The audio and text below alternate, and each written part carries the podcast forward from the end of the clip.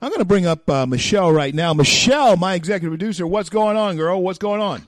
Well, you know, see, we spent a lot of time this week bringing on women, female voices around the nation, talking about their support for the president. And I just wanted to kind of wrap that up with you. I know you're a super fan of women, and thank you for that opportunity. But I think that as we go out today from this show, we want women to stand up and be counted. We're bombarded by the left every minute of every day with commercials, random text messages telling us that we're not really women if we don't support Biden and Harris. That's absurd and it's a joke.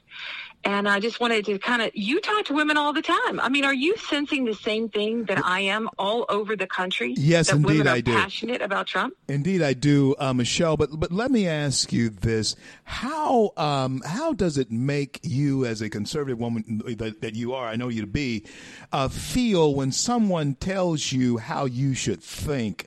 About your political uh, viewpoints and how you should think of yourself as a woman.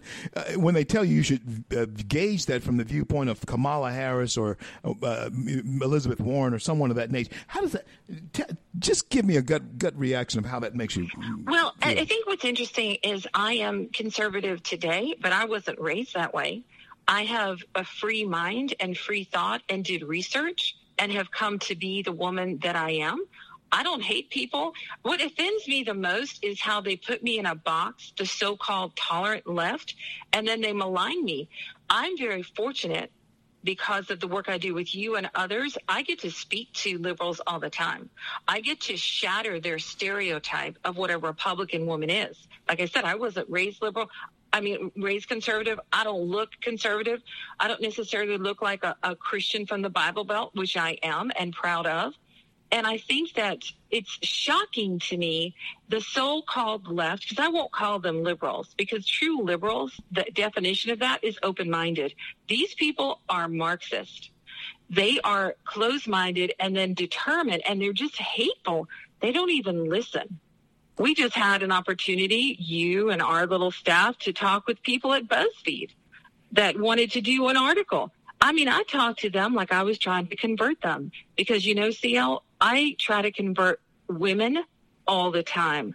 I sit down with them and identify, like you said, you know, Kamala Harris, when was she a poster child for what women should be? Or Hillary Clinton? She's never been an example for me. But neither was Laura Bush either.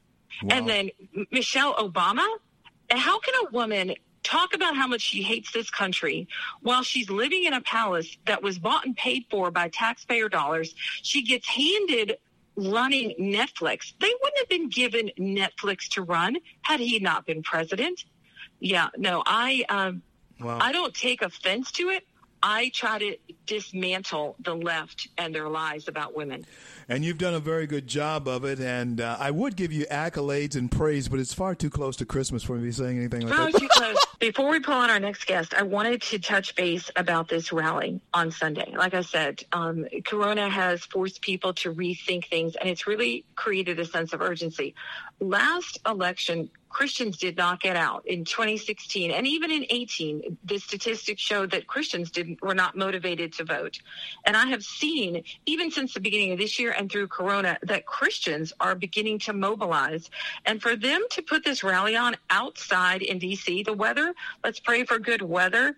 But I encourage our listeners to go to Facebook. It's called the As One Rally as one prayer rally.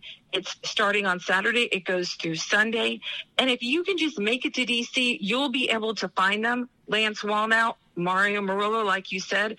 And Mario has really come out of the closet and said, how can a Christian vote Democrat? And he's not making that as an accusation, but more of a question. And that's the question, CL. How can a Christian, a Bible believer, vote for anti-biblical principles. Doesn't make sense. I'm all I'm all in with that, Michele, as you know, and uh, I I just can't see it myself. I'm glad that uh, there are clergy who are challenging the the mindset of Christians uh, to to ask themselves, how is it possible that you can say something uh, in church on Sundays or say Amen to something on church on something, praise God to that, and praise God to this, but then go to the polls on Tuesdays and and vote uh, against the principles that you are thanking God for for having, and and so Michele, I'm looking forward to uh, seeing the outcome of what goes on in uh, D.C. and and uh, of course uh, we will be just two days away from uh, a presidential vote. Uh, as you know, the economy has bounced back; it's, it's grown 33 percent. That is absolutely astounding.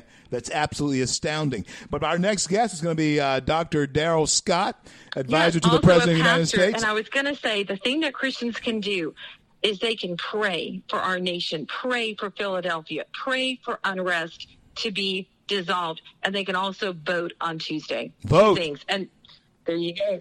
Vote, friends. Vote.